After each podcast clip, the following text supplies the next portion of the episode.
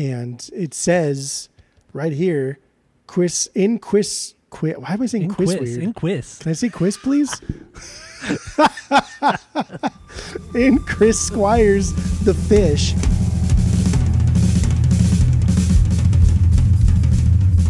Welcome back to Asinine Radio, a weekly podcast where we talk about music, and well, that's pretty much it.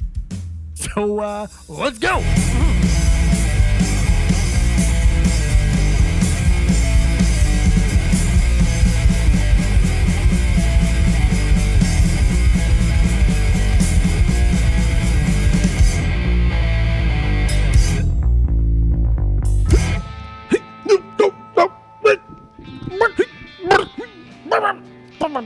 Rabble, rabble, rabble, rabble, rabble.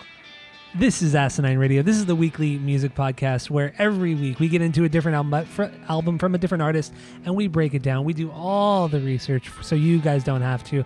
And we find out all the little secrets and we let everyone know what's going on with the band and this record. So this week we are doing the album from Yes called Fragile. Uh, but before we get into that, uh, go to Apple Podcasts, go rate, review, and subscribe to us on there. Follow us on social media at Asinine Radio. And if you didn't already know, my name is Tyler, and way out there, hundreds of miles away, way out there in the ether, is Jeff. So, Jeff, what uh, what album are we doing today? Even though I already said it, but what album are we literally just said it, but we're doing. I know I fucked up. We're doing yes, and we're doing their album Relayer. No, we're not. You're an idiot. Doing fragile.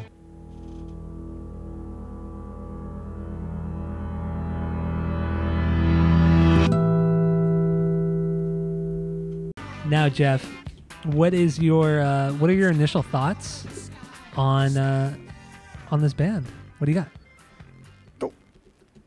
You always say go, but you didn't say that. Then That's fine. My uh, well, usually we talk about our origin story. You didn't say that. Origin either. story. Sorry, my You're bad. dude. uh, You're all over the struggling. place, That's all right. That's why there's two of us to, to like a, a checks and balances sort of thing, right? Um, Pod talking is hard. Pod yeah. reading is hard. Yeah, a difficult time for me. Existing is difficult for you. So it really is. my uh, my origin story is actually Jerry from Virgin Jerry. Records. Like I've talked about this dude before. Jerry, Mm. when I worked for Virgin, he was kind of the guy that like Virgin was split up between like two groups of people, people that just wanted to follow what was trendy and would play whatever it is that was popular and pretend they like it. And then there was the other half where like they hated everything that the other people like. There were like the two groups fought, like the, like the Jets and the Sharks. You know what I mean? Like that's that's what it was. Is it the Jets and the Sharks? I think it was the Jets and the Sharks. But Okay. Jerry Jerry was part of like the counterculture, and, and he was very heavily into jazz. He loved reggae, and he liked a lot of like prog rock. He's the one that like essentially got me into reggae early on, and he was the one that told me about Yes. And for whatever reason, I don't even know how, but he showed me. Uh, I've seen all good people. That that was the first Yes song I ever heard, and then like curating playlists on my iPod. Since then, I would always do like a. Uh, a sort of longer playlist where it was it was songs like two or three different songs kind of split into one. For instance, like Coheed, um, their Welcome Home would be on the playlist. Bohemian Rhapsody, uh, the Yes song at the time, like the Deloused, I put that on there. So a lot of those type of songs, a lot of like prog songs like that. So like I've seen all good people was my first introduction to them, and that was when I worked at Virgin, and it's all because of Jerry. Jerry. And Okay. I had not listened to Yes. I listened to that album, but that was it, and never again until we started collecting vinyl. And Mhm. I I can't remember which was the first one that I the first Yes album that I got, but uh, I got some Yes albums. Like oh I know Yes, like they have that song that I like, and I listened to. I- It was probably Tormato because I didn't like it. I was like this is fucking dumb. Like this is bad. and then I thought like I wonder Terrible if, introduction. like I wonder if if the song that I've loved for so long is bad too, and if I just if if I just liked it because of nostalgia. And so then I went and got that album. I actually bought it, and it was like four dollars or five dollars. It wasn't expensive, Mhm. but I was like, no, this is this is fucking good. This is fantastic. And Yes was the first band that I really got into. We started collecting, and I just started getting all of their stuff, all their live stuff, all their comps, everything. And yeah, I don't know. So then, then my origin story is, I, I mean, my mom was into a lot of like '70s rock, '80s rock, but a lot of '70s really, and then country. Um, so I, I always knew like owner of a lonely heart. I knew Roundabout, and I knew uh, all the good. Or wait, seeing all the good people, whatever the fucking name of that song is. good people. I mean, those three songs, I I just hearing them over and over growing up because of my mom. So that that was my first introduction, but I never I never knew who it was. I always thought it was like we were talking about on the on the last pod that "Own Over Lonely Heart." I thought that was Sting, or I thought it was the Police. You know, I, I didn't I didn't know it was a band called Yes. And same with the other two songs. I thought they were just some random '70s band, and I never really cared, like Bad Company or something. Ooh. So that that's kind of what I always thought. And then I just never ever listened to Yes until we started collecting vinyl and you said you said you got to you got to check out Yes. They're actually really really good. So the first record I got from them was Fragile, which is the record of the week obviously. And I was just no, finding out that Roundabout was them and then realizing, oh shit, Uh, every time I've heard the song, it's been the radio version, which is three and a half minutes compared to the what over eight minutes of the, of the actual Yes. song. Yeah, and then finding out that it's like this entire just prog masterpiece, I I was just blown away f- the first time I heard Fragile, and then I heard Close to the Edge, and I was I was just hooked. So then, you know, it's been over a year, a little bit over a year now since we started collecting, and yeah, I just th- this band is so good. At least you know five of the records are really good out of twenty one, out of twenty one records. But so yeah, that that's my origin story. It's fairly, it's very new actually. So. So then, what are your uh, what are your initial thoughts on on Fragile? What do you got? Uh, initially, I mean, when you when you start an album off with a song like Roundabout, it's it's hard to like like you could throw shit after that, and I'll still be on a high, and so I'll still Mhm. probably like it. And so initially, when I first listened to, to this album, Fragile, I thought like oh, this is like their best album, and so it was hard with like Relayer and then uh, Close to the Edge. I thought like, oh, dude, like Roundabouts argue like their best song. This is like their best album. Upon more listens, it dropped faster and lower. There are some there are some definite things wrong with this album, but uh, initially, I mean, this is this is damn good, and everything you want from like a prog band is here, and everything you want from Yes is here. Mm-hmm. So, Yeah, but it is it is not without its faults though. yeah. There are moments that are a little quirky and weird, but it's still a fuck amazing an amazing record. So, uh, so do we have any stinkers on this one? Um, no, but Okay, there's there's one song that I just wish was not even here. which song is that? Like I think Bruford or what did you call him? Buford, Clifford. Yeah, I, I just I had a hard time with it. I, I think Bruford is dude. He's a fantastic drummer. There's no doubt about it. He's one of the best prog drummers of all time, no doubt. He is fantastic. But his song five cent per five percent for nothing, like it just doesn't fit.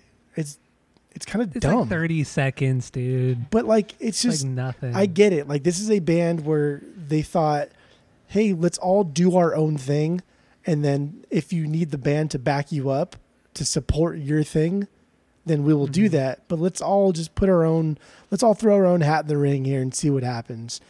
And this is uh that's kind of dumb. like it's just kind of stupid. And, and and like sequencing wise, coming off of South Side of the Sky, which is a fucking banger, and then Mhm. going into long distance runaround, which is another fucking banger. I just, like, dude, like, come on, man, that's just kind of dumb. Like, did you, you did you have to do it? You had to do it. See, if, if I were to pick one, because I have no stinkers, but if I were to pick one song that I feel like shouldn't be on it, it would have to be, uh, was it Cans and Bra- or Cams and Bronze, Brahms? Yeah, What is cons it? Yeah, and bombs. Yeah, that that would be the one because, like, like you were saying, this record showcases ev- every every member has their own song on here, and then the remaining songs are a collaborative effort essentially. But Rick Rick Wakeman wasn't allowed to have, you know, sole So songwriting dumb. credits because of contract bullshit. So he had to like kind of I, I rework like an like an old fucking Johann Brahms his fourth symphony symphony symphony. Dude, I cannot fucking speak tonight. Holy shit. Brahms So he had to- Symphony, sure. Yeah, yeah, Brum. Yeah. So he had to rework that. I can't even fucking say that. Um. So it, it it's bullshit, and it just this to me this does not fit the rest of the record at all. But it's still cool. It's still good. But it, I don't know, it's just it's just nothing. But you know the the Bruford one, that one is fucking solid. Five percent for nothing. it's fucking stupid. It doesn't It's do stupid, but it but it's just like it's so Mars Volta. I love it. This is like very Omar. Like some some of o- Omar's solo stuff is just wild and weird like this. But it's not weird. It's just really good drumming It's a with mess. It- shitty it- sequencing. it's a wild mess. I I love it. It's fantastic. fantastic. It's fantastic drumming. It's just shitty sequencing, and and I I also agree. Like like the Wakeman one, like as cool as that is, like dude, this is dumb. Like why the fuck would you put like this this harpsichord sound like we're at the fucking tea party with the Queen in between Roundabout and We Have Heaven? Like that's like what? What are you doing? Yeah. And if Wakeman can't write a song, then don't give him a fucking song. It's Yeah, it's it's simple true. as that. He did, he didn't need to do this, just like that Bruford didn't need to happen, because he has times in this album where he really really shined with his drumming. He didn't need his own drumming track, which had no business being in that sequence. Those are my only I- I- really I- complaints. I had no issues with it. It's Bruford, stupid. I had no it's fine. What do you? How do you It's like thirty that? seconds. Come on. Just because it's thirty seconds doesn't make it good. Get out of here. Get out of here. You just like it 'cause you think you're like some type of fucking cool guy or something. It's stupid. It doesn't belong there. Nah, Get it a out cool of here. Get I'm it out. cool Get the guy, fuck out of here. Good. I'm from Boston. Get out of here and stuff. That was a that was like one of the worst accents. That's how they talk over in Boston, in Boston. That's Ben Uh, Affleck be a man. okay. Um. So so then what what do you got for your one B your biggest banger? I, I didn't. BB. I actually didn't want to like rank a lot of these as as bangers or anything because sequencing wise, there's there's some stuff that that is better after some other stuff. But Mhm. I mean, like, I, I I think Roundabout's perfect. I think Roundabout is a perfect song. I think South Side of the Sky is probably my favorite. Okay. I think Long Distance Runaround is perfect. I think The Fish is even perfect. That's a good one. Heart of the Sunrise, I think it's perfect. It's I think. I think the fish is actually the only like solo one that I really really liked, or like the, the individual piece. Yeah. Yeah. I th- the fish and then the five percent for nothing are my my two my two solo ones that that are listed as bangers. So like the five percent for nothing is is exactly why I don't like drummers doing side projects. Is because now it's just like a wank fest for the drummers and it's just dumb. That's exactly what that as you is. as you just bought of you bought like multiple Mickey Hart records. Yeah, because that wasn't a wank fest. That was Mickey Hart involving a lot of other percussionists, and they're doing it together. Five five percent for nothing was a drum solo masked as a song. It's fine. It's fine. You're too critical. It's boring. So, uh, so, so, what do you want to talk about first? You want to talk about the song we've already played because that is all. That is my yeah, one beat. talk talk about Roundabout. okay, 'cause we so already- we already this this it. was this is a collaborative song. So uh, I forgot who. It was mostly Jon Anderson, Chris Squire, and I think Steve Howe, who who wrote this one. Um, uh, yeah, I, I don't I don't even know I don't even know where to start because this is like the first time we're doing like a like a traditional prog record. So I I have timestamps and all, but I don't know. I mean, this is even It- like this is not even like the proggiest thing they've done too. Like like we No. had we done like close to the edge, right? Where just one side is one song. So at least now we're we're getting into something where each song is separate and there are multiple songs and some of them are short and some are long, but but yeah, this is like the first time we've done something really truly like proggy like this. Yeah. But I mean, it was it was a lot of work. Th- this this song I think Roundabout is probably like the best representation of what Yes is about. Similar to how I think like Goliath is hmm th- a, the best for someone who's never listened to the Mars Volta. You playing that song, they they they get it. That's it. Yeah. Like this makes is sense. this is That also kind of like how I feel. Like if someone's never heard Yes, you say, "What are Yes about?" Playing roundabout. That kind of has a little bit of everything, but is also still really really good.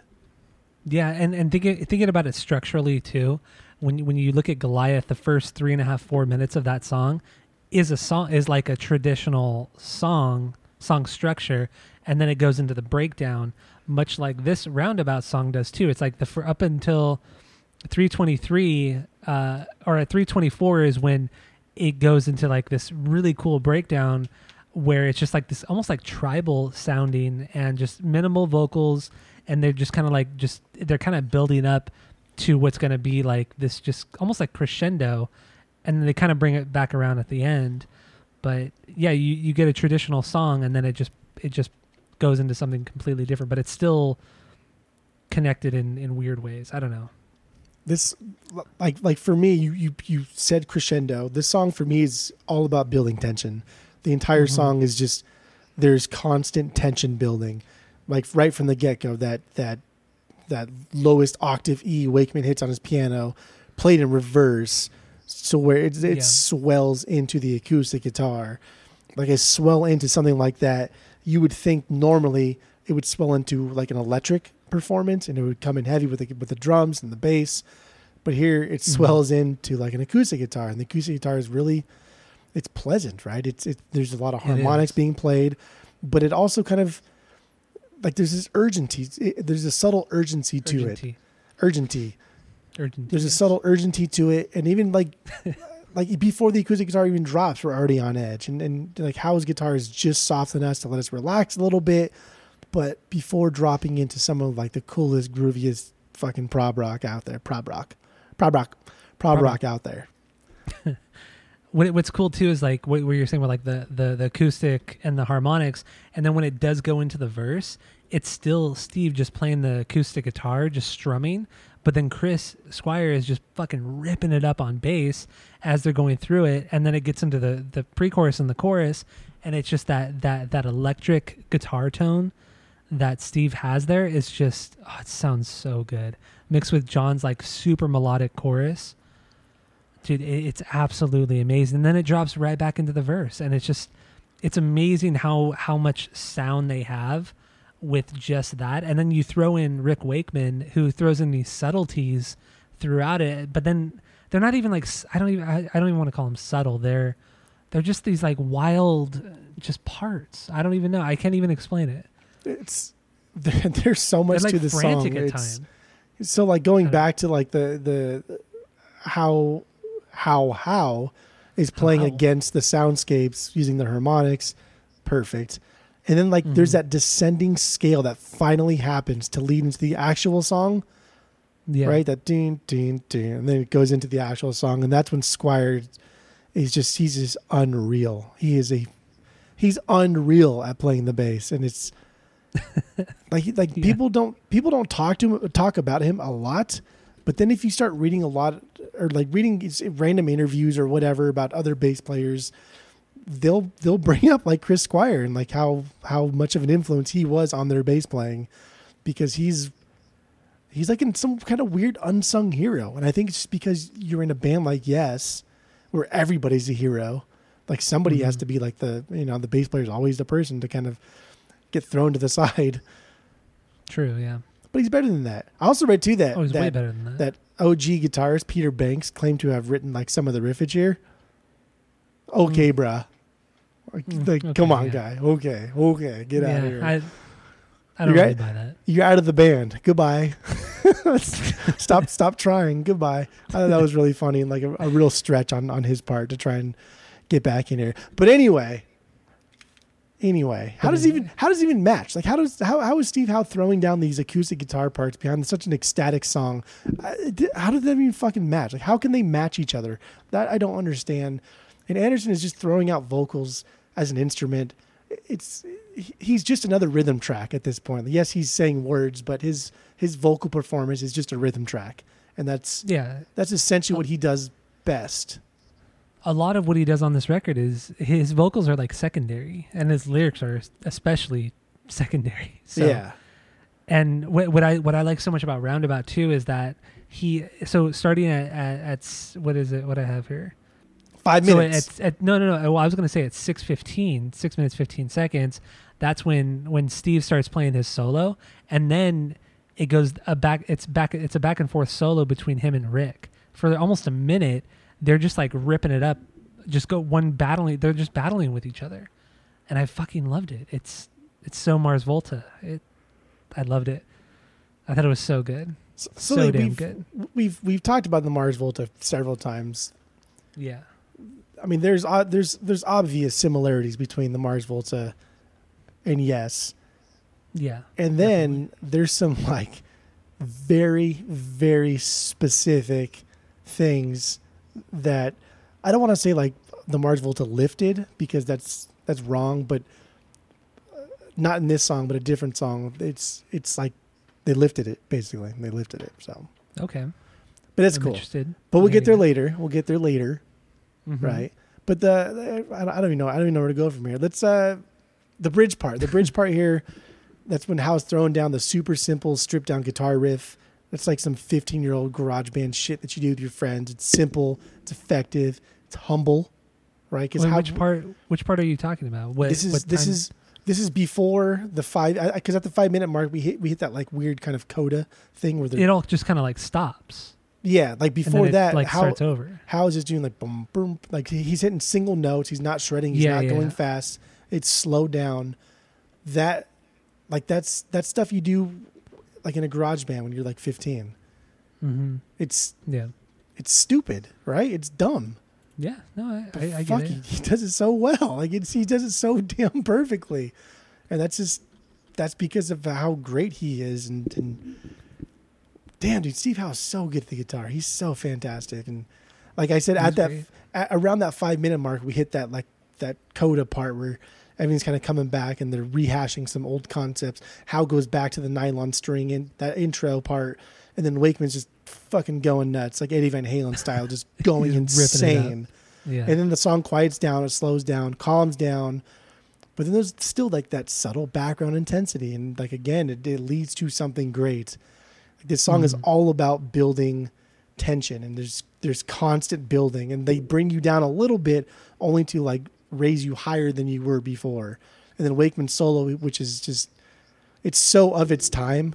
Like he hits the keys so quick quick and crisp that the organ sound doesn't have time to like ring out on each note like Mhm. like like deep yeah, purple he goes- style. it's so frantic. I, I love it. it just it, it, it- but he blends so perfectly with Howe they go back and forth like you said and it's just it's so playful and like cute. But then Squire's just shredding. Just fucking Yeah, shredding. time. Yeah, And then he throws in like little nuances too that that normally a lot of bass players wouldn't do. Like to to make it his own, to make it his own character. It's it's fantastic. And, and all the while here here we're sitting here for just what seems like a decade listening to this song.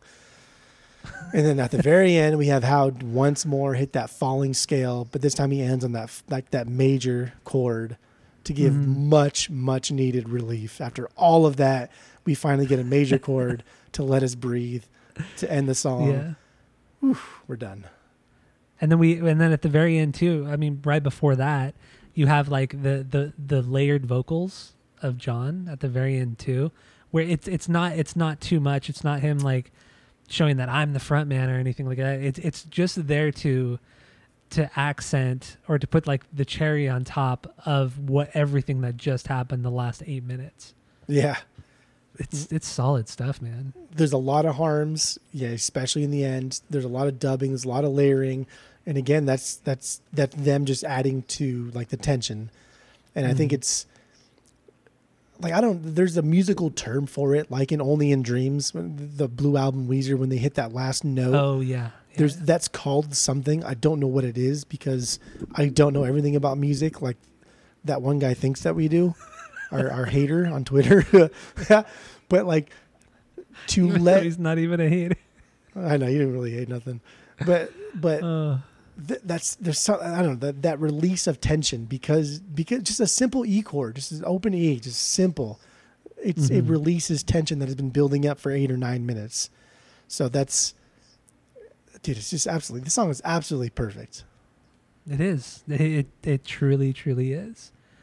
Uh, and then, you- but you know, like like I was saying on on the the rankings episode, I I was a little little disappointed by the lyrics because I was I was expecting more of like a, a concept to the entire record or, or just something a little bit, I guess, deeper. Really, like Jon Anderson is there just to hold together the melody, but lyrically, it's there's nothing really there Nah, on really any of the songs. So like it, it was interesting like how they the concept of this song came up when they were driving to Glasgow, Scotland, and they were coming down into a valley and they were smoking weed, which you know in the seven, early 70s, you know, it was people reacted differently to weed and and he said it was just like it was like an eye-opening like weird trip that he was having and yeah so he was just writing pretty much like what he was seeing but it was it pretty much all the lyrics on this song are just like word vomit. Like it's he said he just wrote the lyrics just because it sounded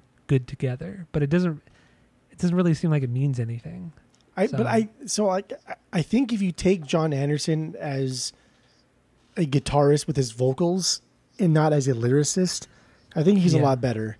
As, oh as- absolutely yeah. As some lyricists, he's just I mean he's he's a nobody, but to string together a bunch of words that sound pleasant, that rhyme, that is also something to be said about somebody who writes music because anybody can rhyme things, but if it doesn't go together, if it's if it's ugly or whatever, then it's not going to be pleasant. yeah. So there like there is something it comes down said. to songwriting it comes down to songwriting it's not it's not it's not all about content though it's it's it Yeah. is it is something about just some words are aesthetically pleasing. Some people don't like the word moist so they don't say it. Some words are aesthetically pleasing.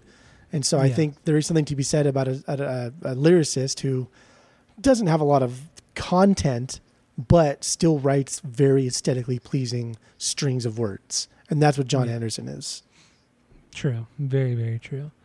So i mean do you have anything else lyrically on this one No, he just fucking saw a bunch of roundabouts when he was stoned and wrote a song about it.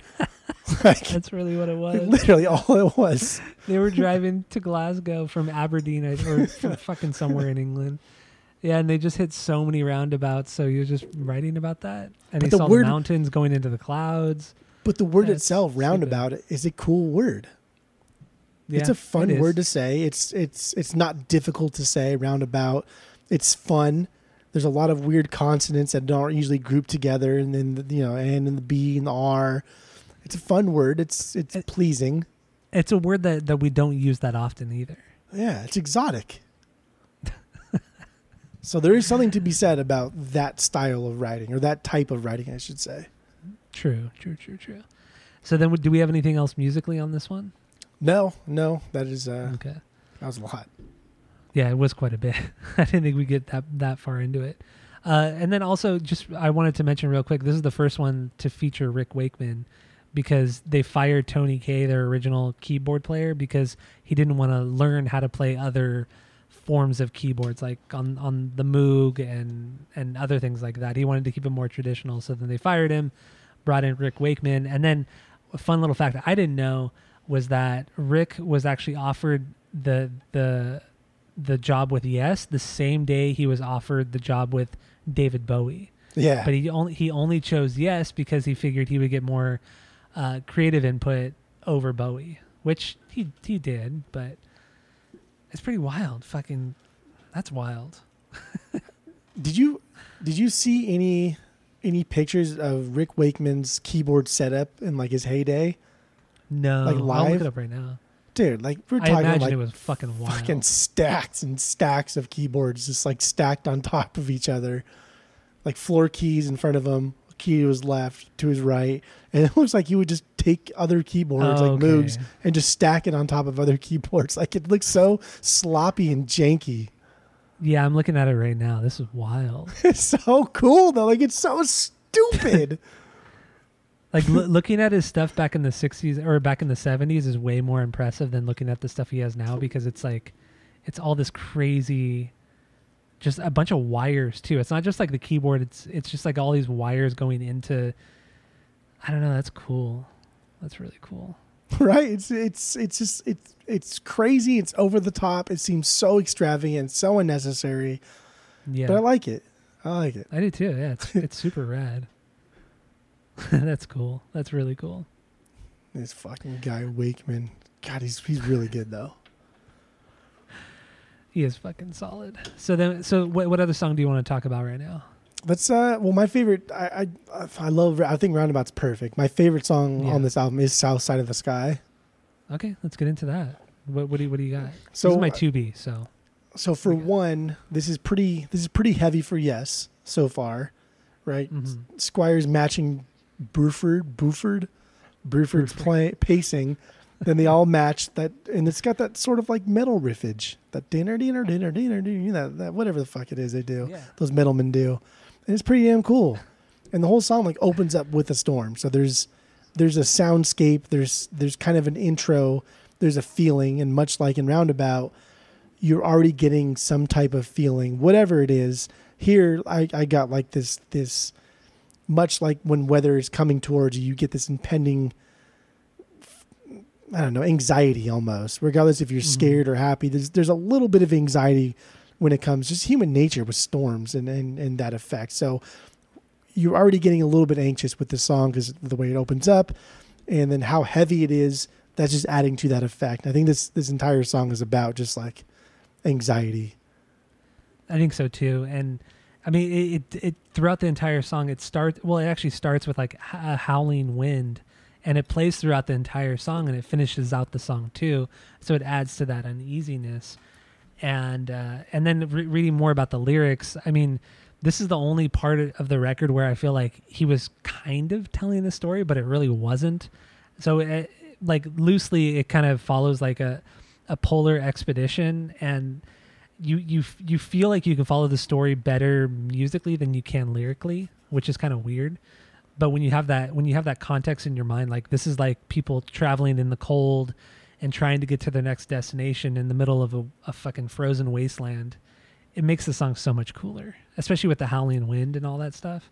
It's pretty cool. Pretty Yeah. cool. I I agree too. This was maybe even like the only time where the lyrics meant something. Not much, but it was something. But I think it was only like key words and the way he sang them. Because you can sing like you can say the word happy as you sing, but make it sound sad. So like they, it may not mean anything. So w- Yeah. when when like knowing this is about something that polar expedition that is going awry and everyone's like freezing to death like word for word that's that's not what i get from this. But overall as a glance and when i'm listening to it and i hear him say you know buzzwords when he's talking about like mountain the mountain to be crossed and the sunshine in the mountains like like that first verse when he said I, I, he says a river a mountain to be crossed the sunshine in the mountains sometimes lost. Around the south Mhm. side so cold that we cried. Like you that is a good verse. That sets up the story. The rest of the of the song doesn't do that well but at least you have that set up whereas there is a mountain a metaphorical mountain because this this could be applied to fucking anything in life you there's a mountain you need to cross and the sun is behind it so you can't see the the ending of, of whatever you're working towards and the south side of the mountain is cold representing like the bottom of the mountain like if you're looking at Mhm. a map the bottom of the mountain's always the south Yeah. and that's always the coldest part. That's when you first start, like you, you know, whatever.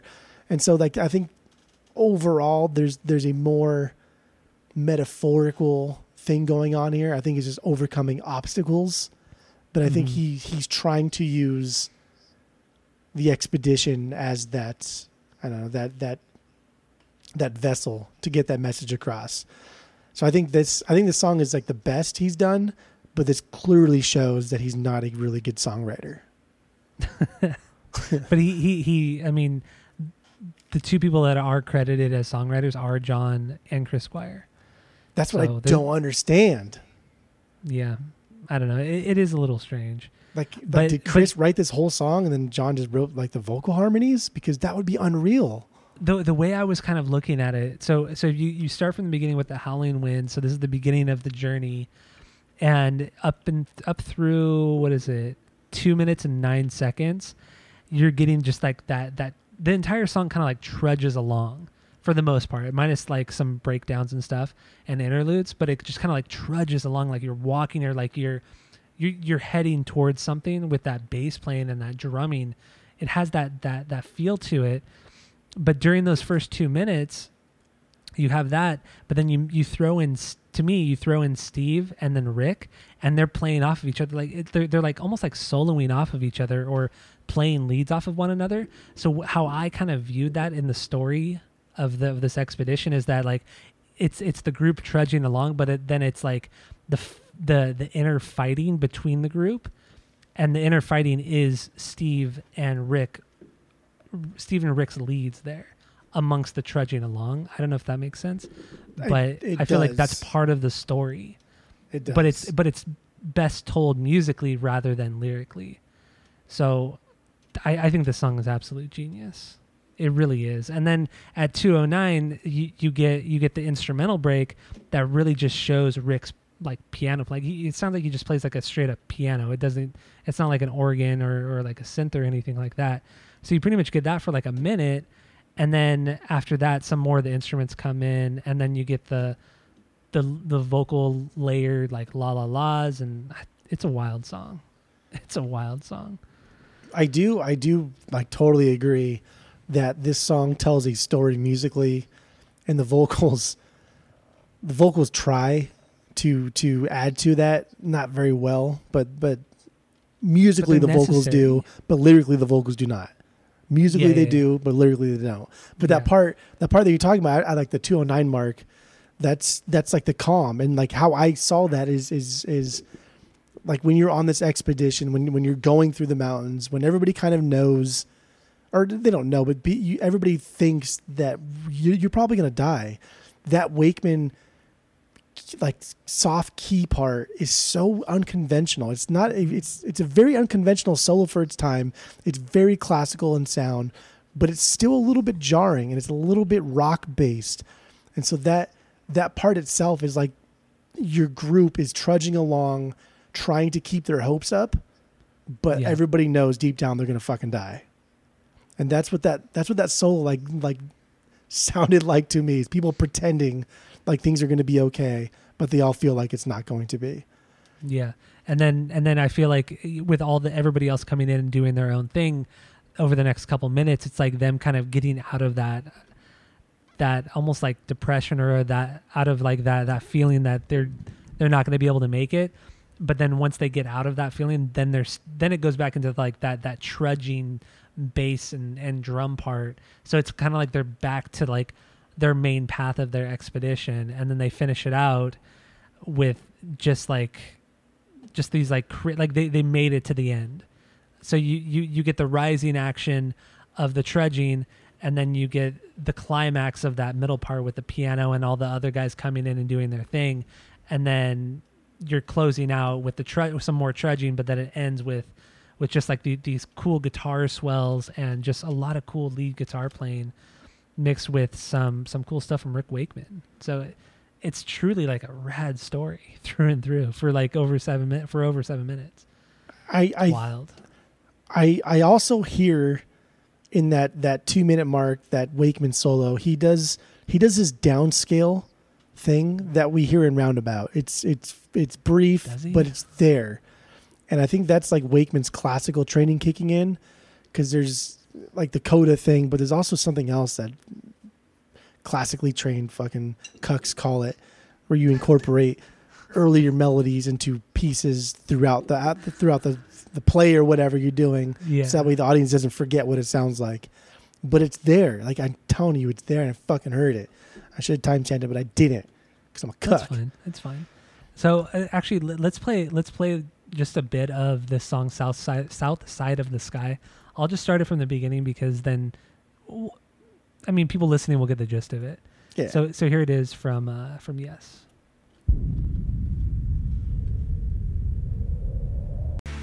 There you go. A little bit of "South Side of the Sky" from from Yes. there you go. There you go. Damn, it's so good. It, it, it's fantastic. So, do do we have anything else on this song, or, or what do you think? I do think like when the storm comes back towards the end, and Mhm. and I don't know, we're we're kind of thrown somewhere else, and the, this like the song sort of returns to the beginning sound, a little Yeah. heavier, a little, a little, and a little guitar solo there. It's a little more whimsical. Uh, I I do think that that part is is it's it's leaving us uncertain. The storm came back, and we don't know what happened. If we're talking about like the expedition, we don't know what happened Mhm. now. We don't know if they survived, if we died. It was just like here's a here's a group of people. The storm's coming. The storm Mhm. hit them. It's over. It's it's it's kind of like leaving us guessing a little bit. Yeah, I, I can see that. I could definitely see that. Thus, which brings me to my biggest problem is putting fucking five percent for nothing after this. So what did you want? Like some like acoustic little little thing?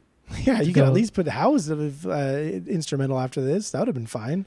You could have put mood for a day after this. But I, I mean, but then I also like the idea of just wrapping up the song and that's it, and like leaving it, leaving it kind of like ambiguous at the end. I, I like that too. Like like you we, we were just thrown through the ringer, and then all of a sudden,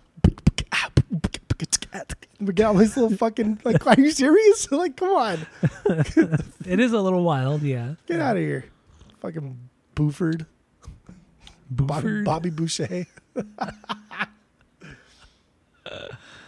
Banger Oh of a song, God. man.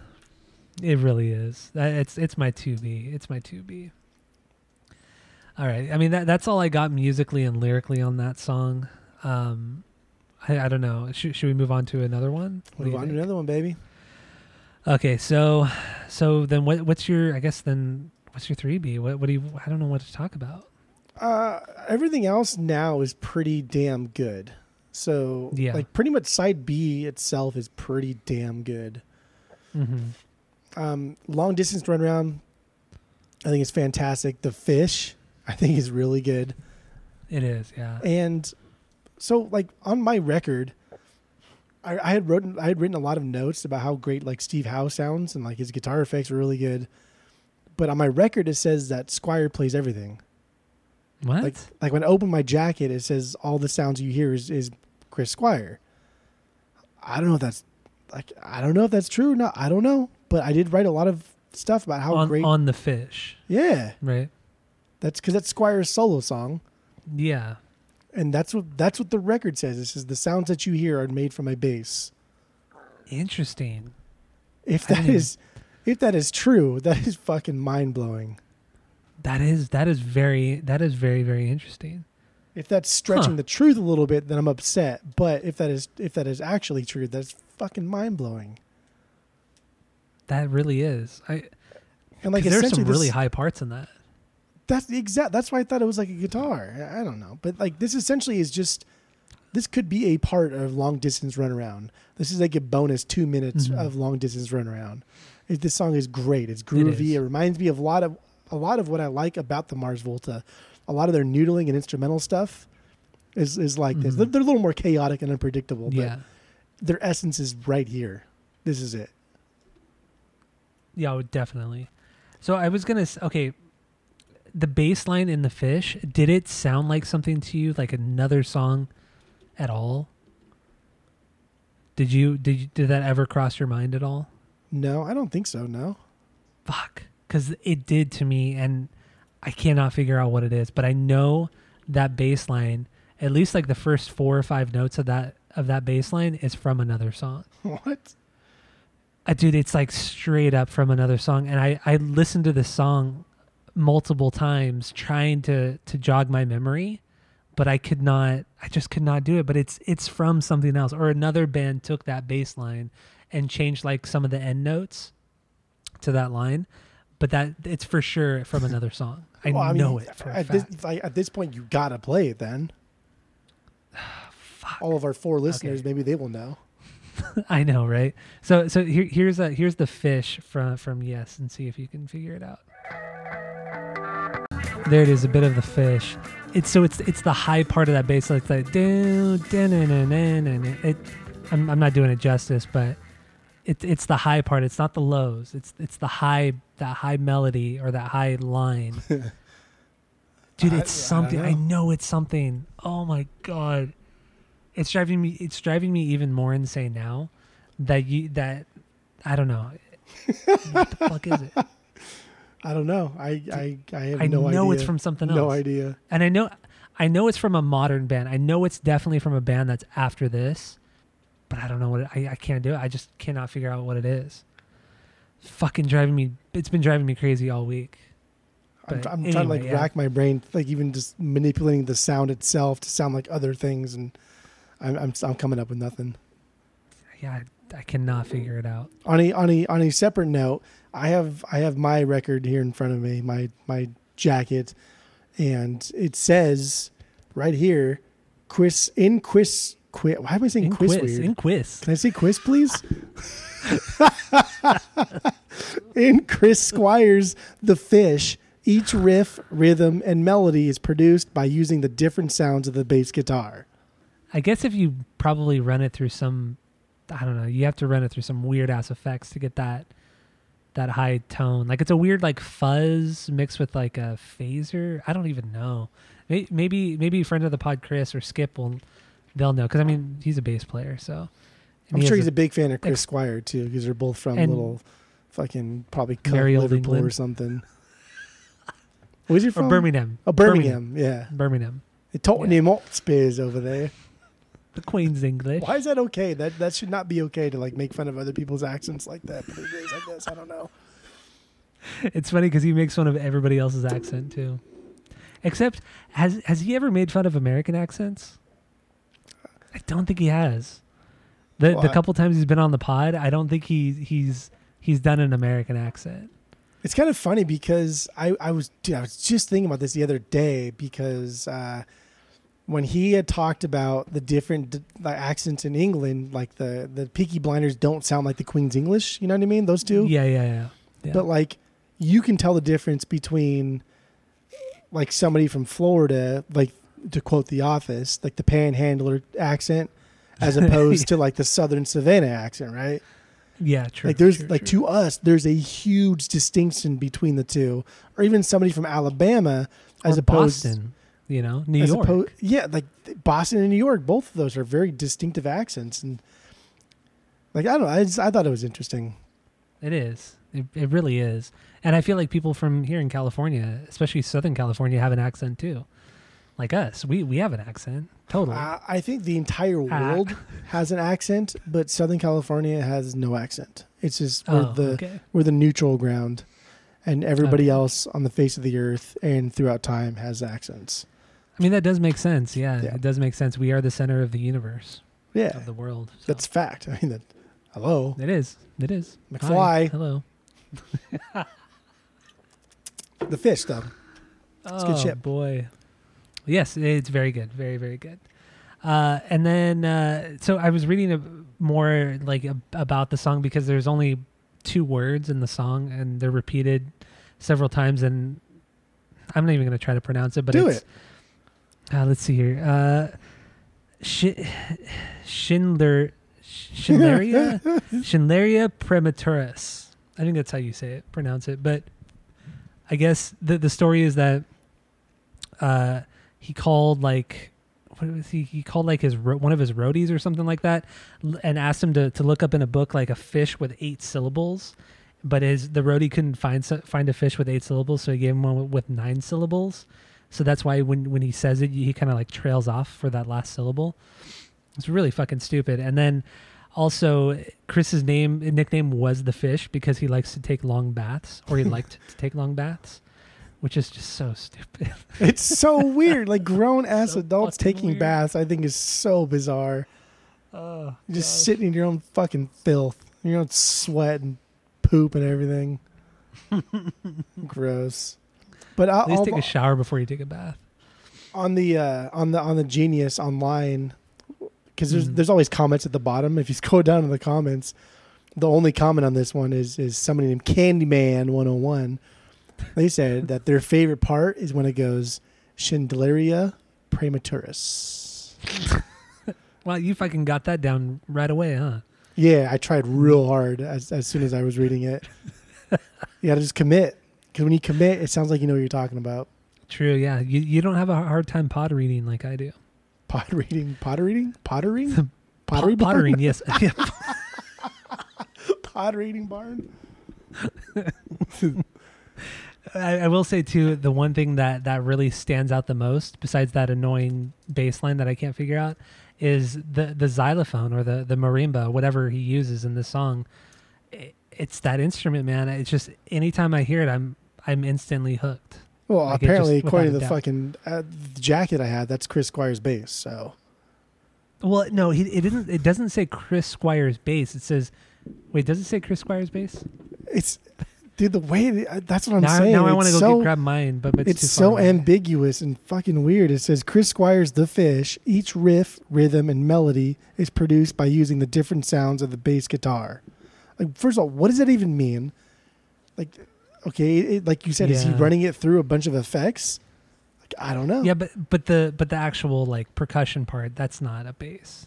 That's what I'm led to believe. It's not. It's it's not. It's not. It says each riff, melody, and whatever the other one was. It's not. It's not. Albums don't lie. This isn't. This is cardboard. This is cardboard from the '70s. This is definitely not lying.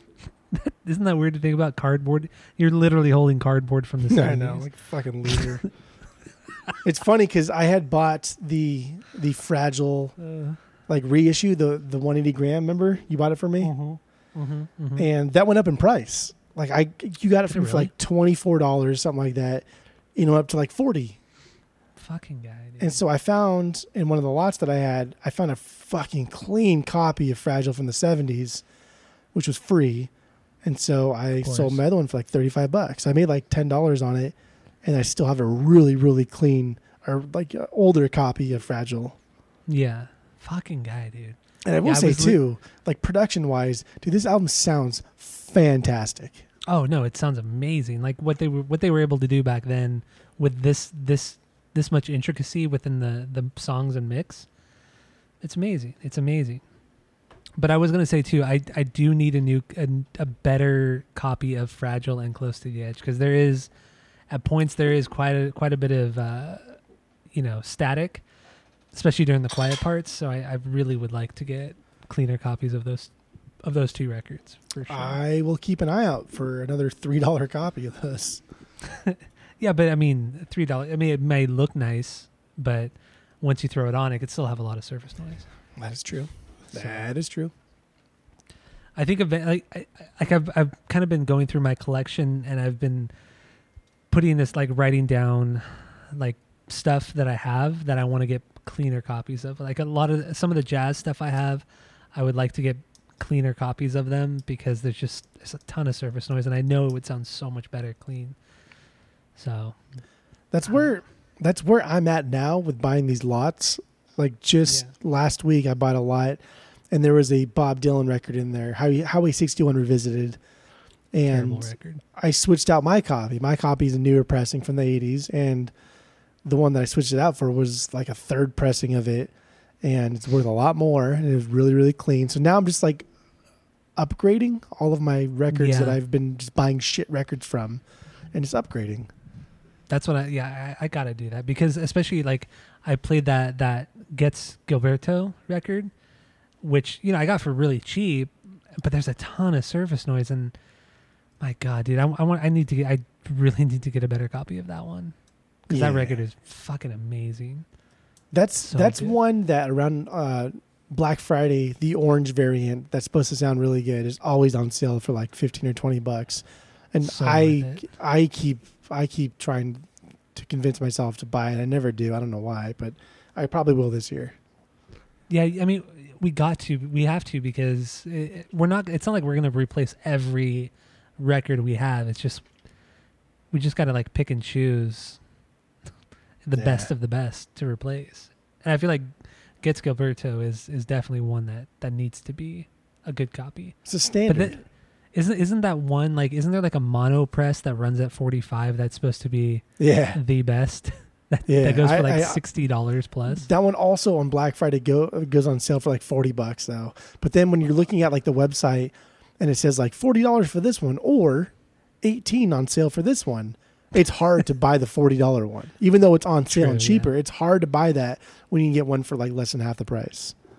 like like in, that instance i almost just want to i almost just want to buy that one the 45 mono just to just to see if there is a big difference because I don't know.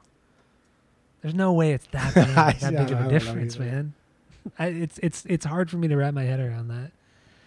But whatever, whatever. I don't know. Uh, so do do we want to talk about the fish anymore, or what? What do you think? no, that's all right. That's fine. Okay. So so what's what's next for you? What um I mean I don't I don't have any more bangers. I only I didn't list any bangers at all. I just I just put Yeah. the songs that I thought didn't fit and then the songs I thought didn't sequence well and then everything else is essentially a banger for me. I mean, we could touch upon. How about this? I mean, we pretty much talked about everything, at least the like the shorter stuff. So like the only ones I feel like are worth talking about still are long distance runaround, which we we touched upon briefly, and then the last song, uh, Heart of the Sunrise.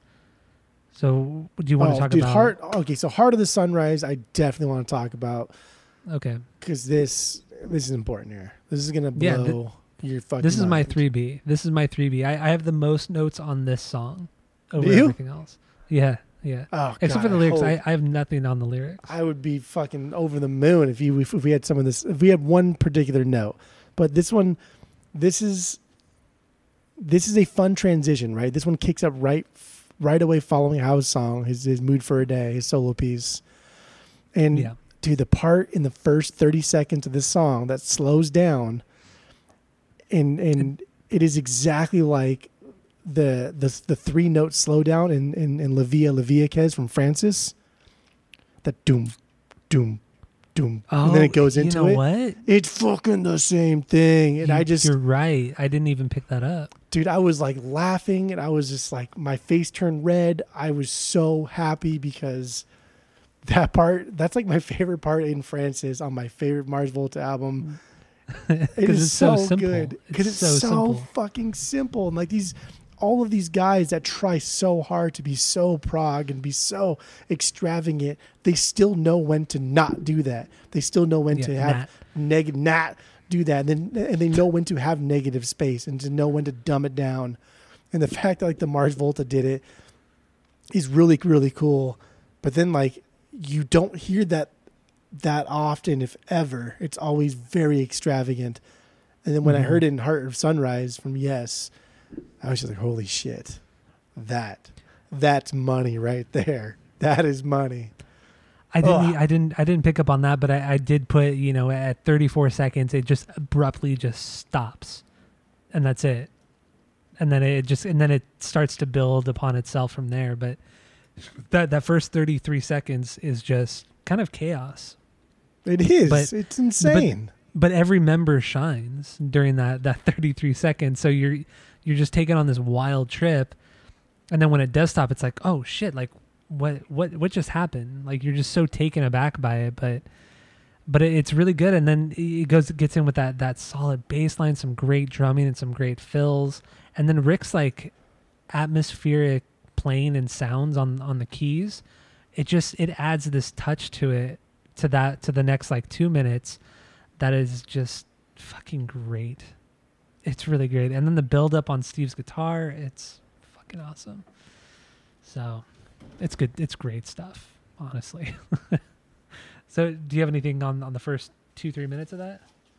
That was, I mean, that's that's it in a nutshell. The fact that Squire keeps up with Howe's fast guitar playing yeah. is something to just like note on its own. Like how is a, like we've said, a phenomenal guitar player, but the fact that Squire keeps up note for note the same pacing and sounds just as crisp, just as great as he does, that's unbelievable.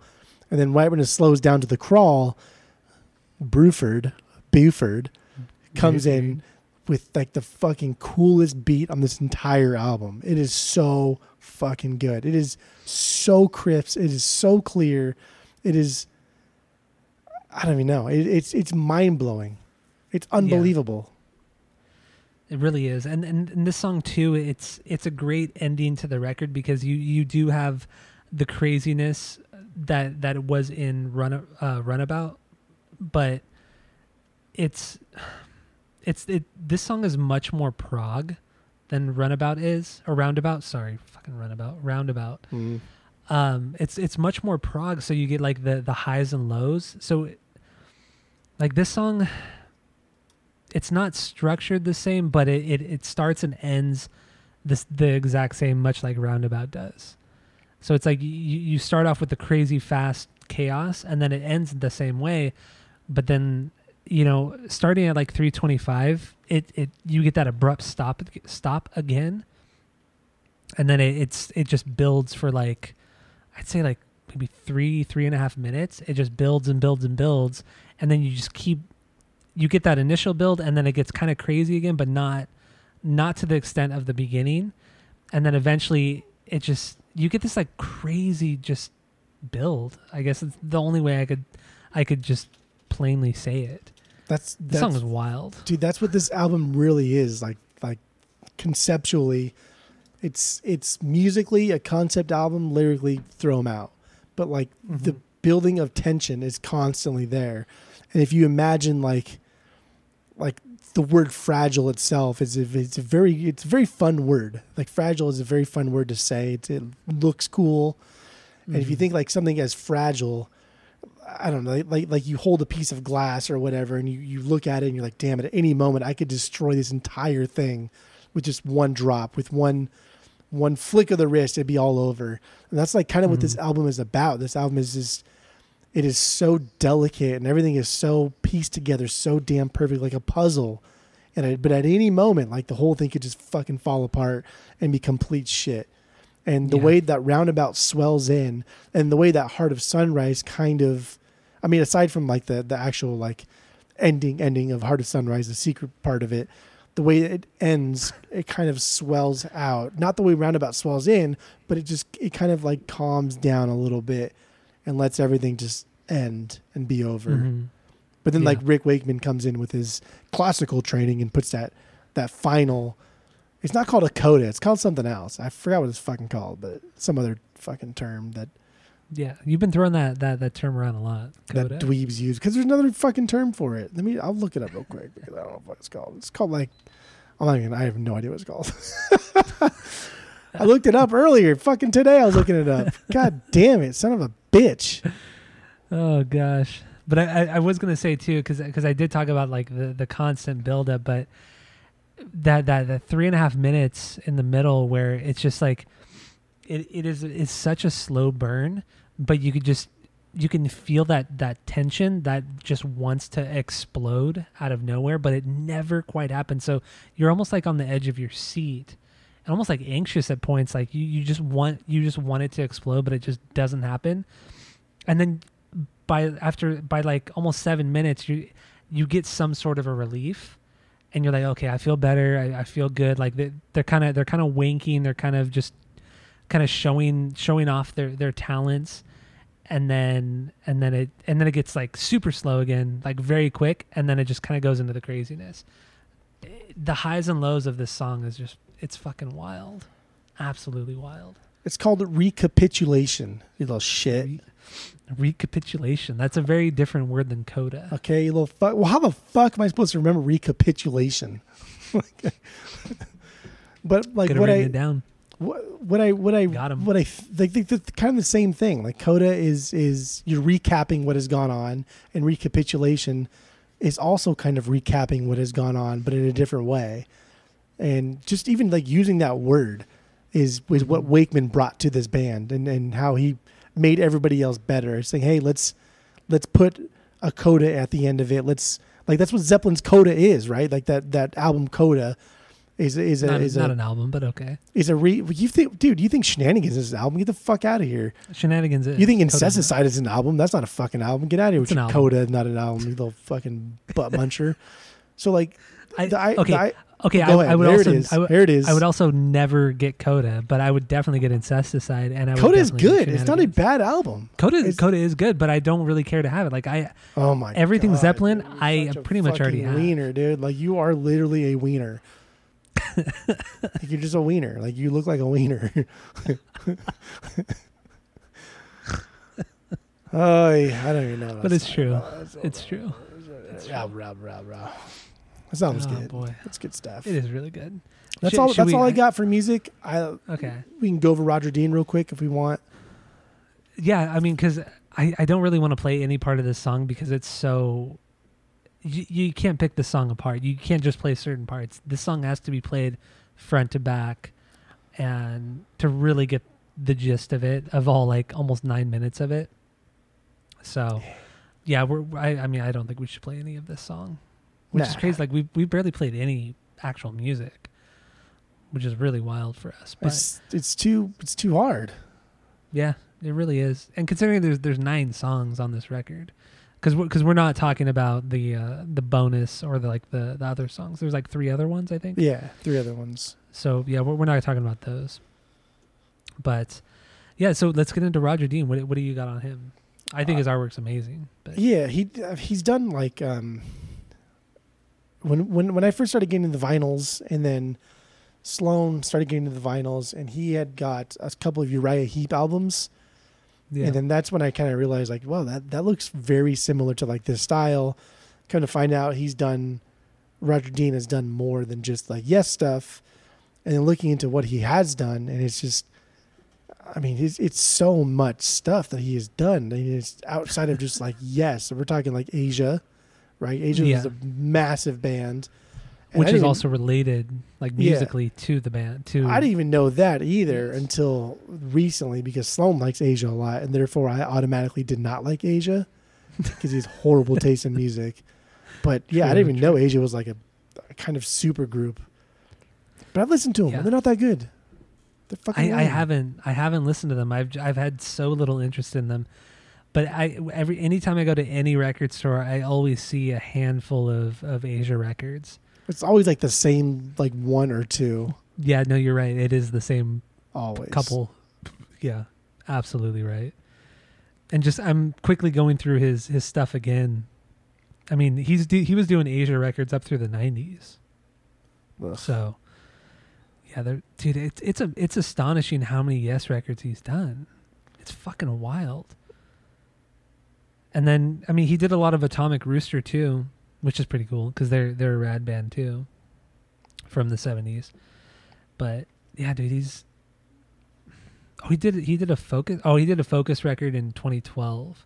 Yeah, late, So, late focus record. Yeah, very late. He he also did this the singer from Focus. He did like a live record for him in, in 2015 as well.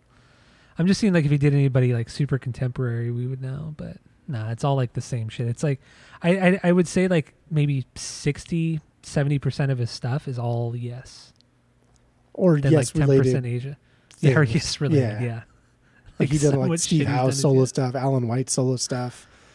So That's no, you, yeah, it's it's definitely a lot of the same things. But like even if you click on like newer albums for whatever, like for instance, Yes came out with like a mini album uh, a couple years ago. Like you know it's Roger Dean, but it's still it's still kind of unique, and it's still I don't know, it still holds water. It still looks great. It's still unique in itself, and it's it's it's good. He's so damn good.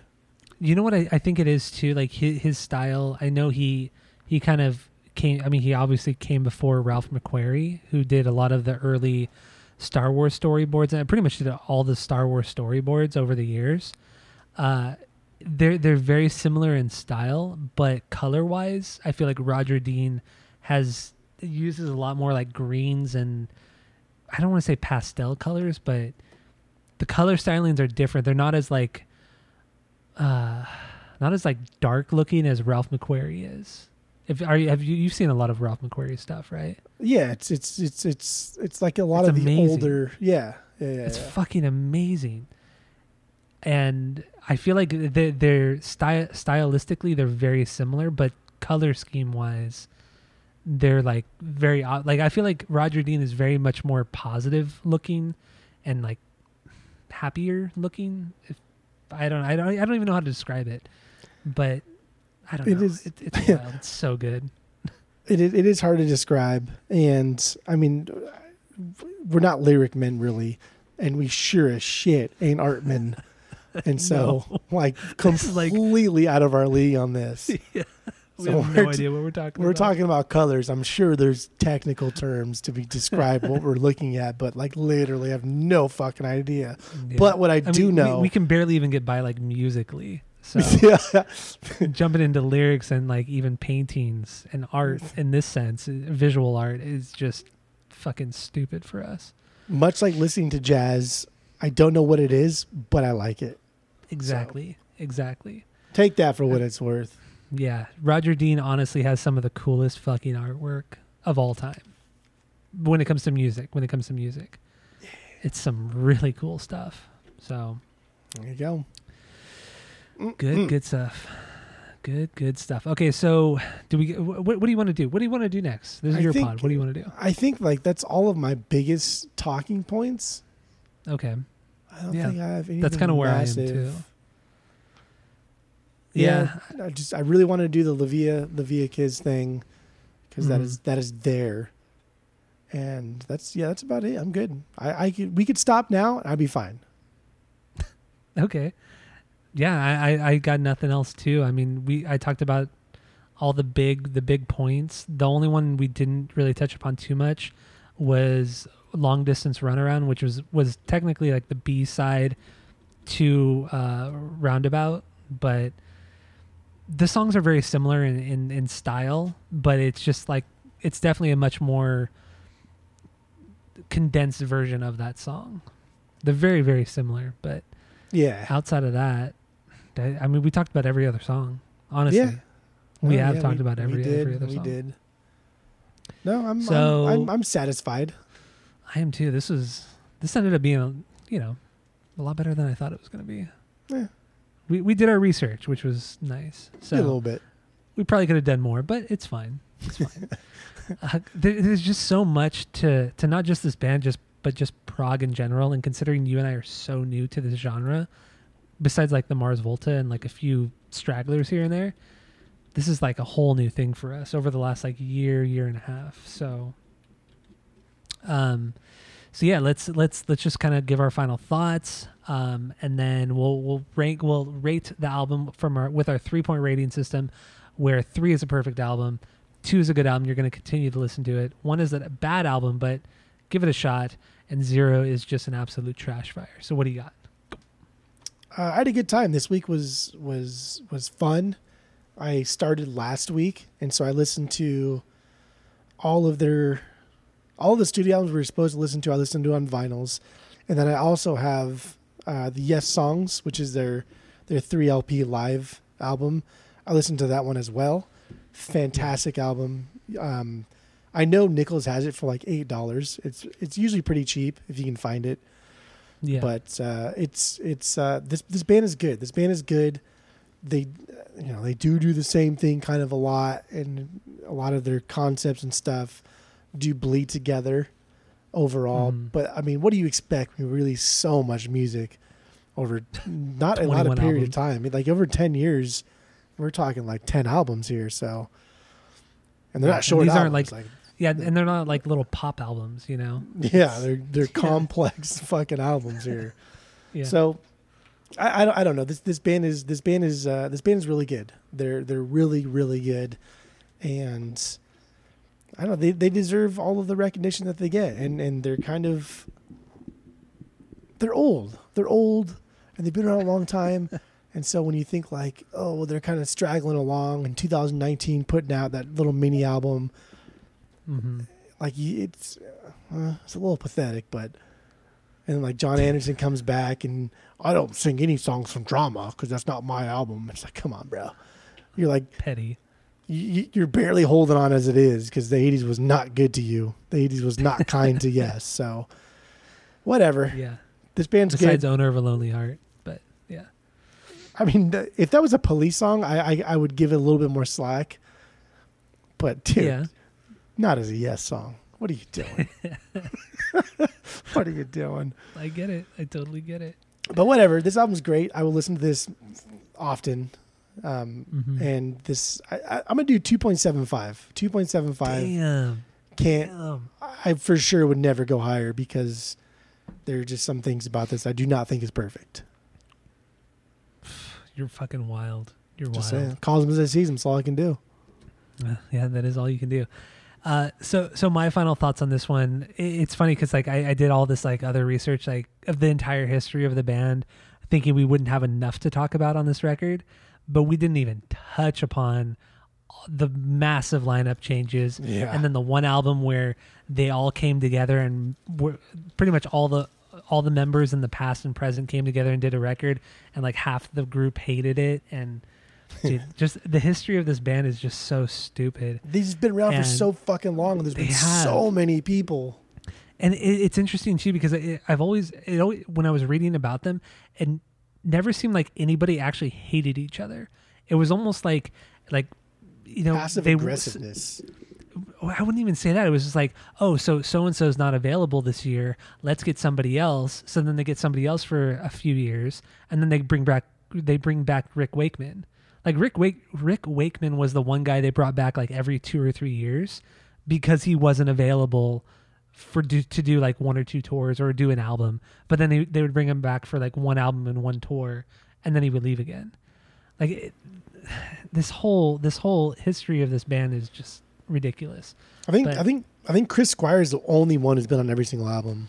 Yeah. Well, I mean, he died in 2015, but they put out another record after that, right? Or no, they're, yeah, they're you know, you're right. You're right. Like the Yeah. so the, their like in 2019 or 2018. their main heyday. Chris Squire is the only one that's been around or been on every single album. Yeah, true. Yeah.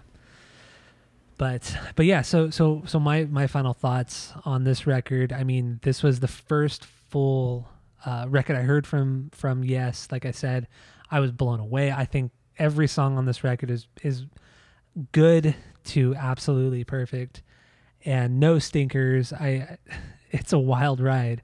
And I, like I said before too, I was a little bit disappointed with the the lyrics and the fact that there's no real concept to this record, and they're they're considered like one of the greatest prog bands of all time, uh, and they're definitely one of the most successful prog bands of all time, next to Rush and probably Floyd, but well, definitely Floyd because Floyd sold so many goddamn fucking records.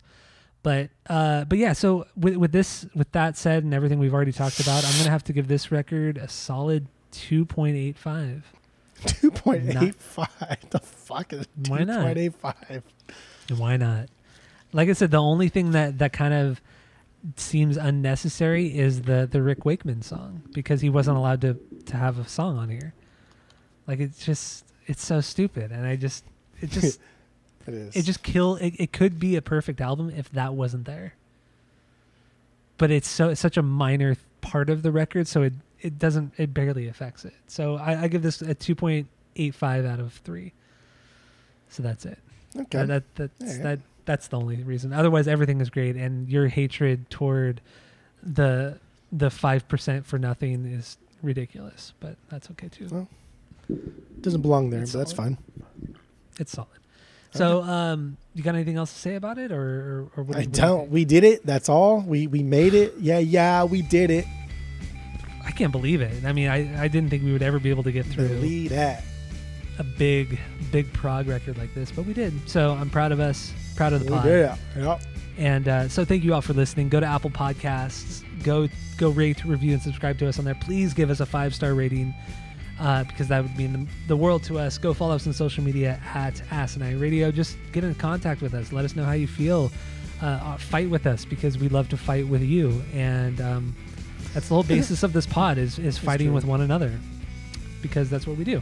So uh, I got nothing else. Stay tuned for the next episode because it's another band that we've never really touched upon. So stay tuned for that.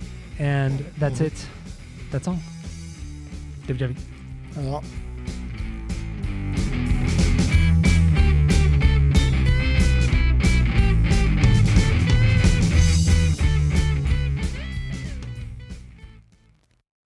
But obviously, yeah, Nirvana, even Nirvana was around in the late 80s, you know? So it's like, of course, Nevermind wasn't the first. Silly boy talk. but, um, but you have it on vinyl. Yeah, it was free. You had to get you had to get the butt guy. You had to get the butt guy. Yeah. Plus, it's funny to pull it out. Look at his butt. Because butts are funny. How many butts do I got to cut? You know what I'm saying? Nah, it's going for the one. I thought, Yeah, damn, I thought I okay, could come get you. I thought I could get you. I'm sorry. You're stupid as shit. I, do, I know that, but you're not that stupid.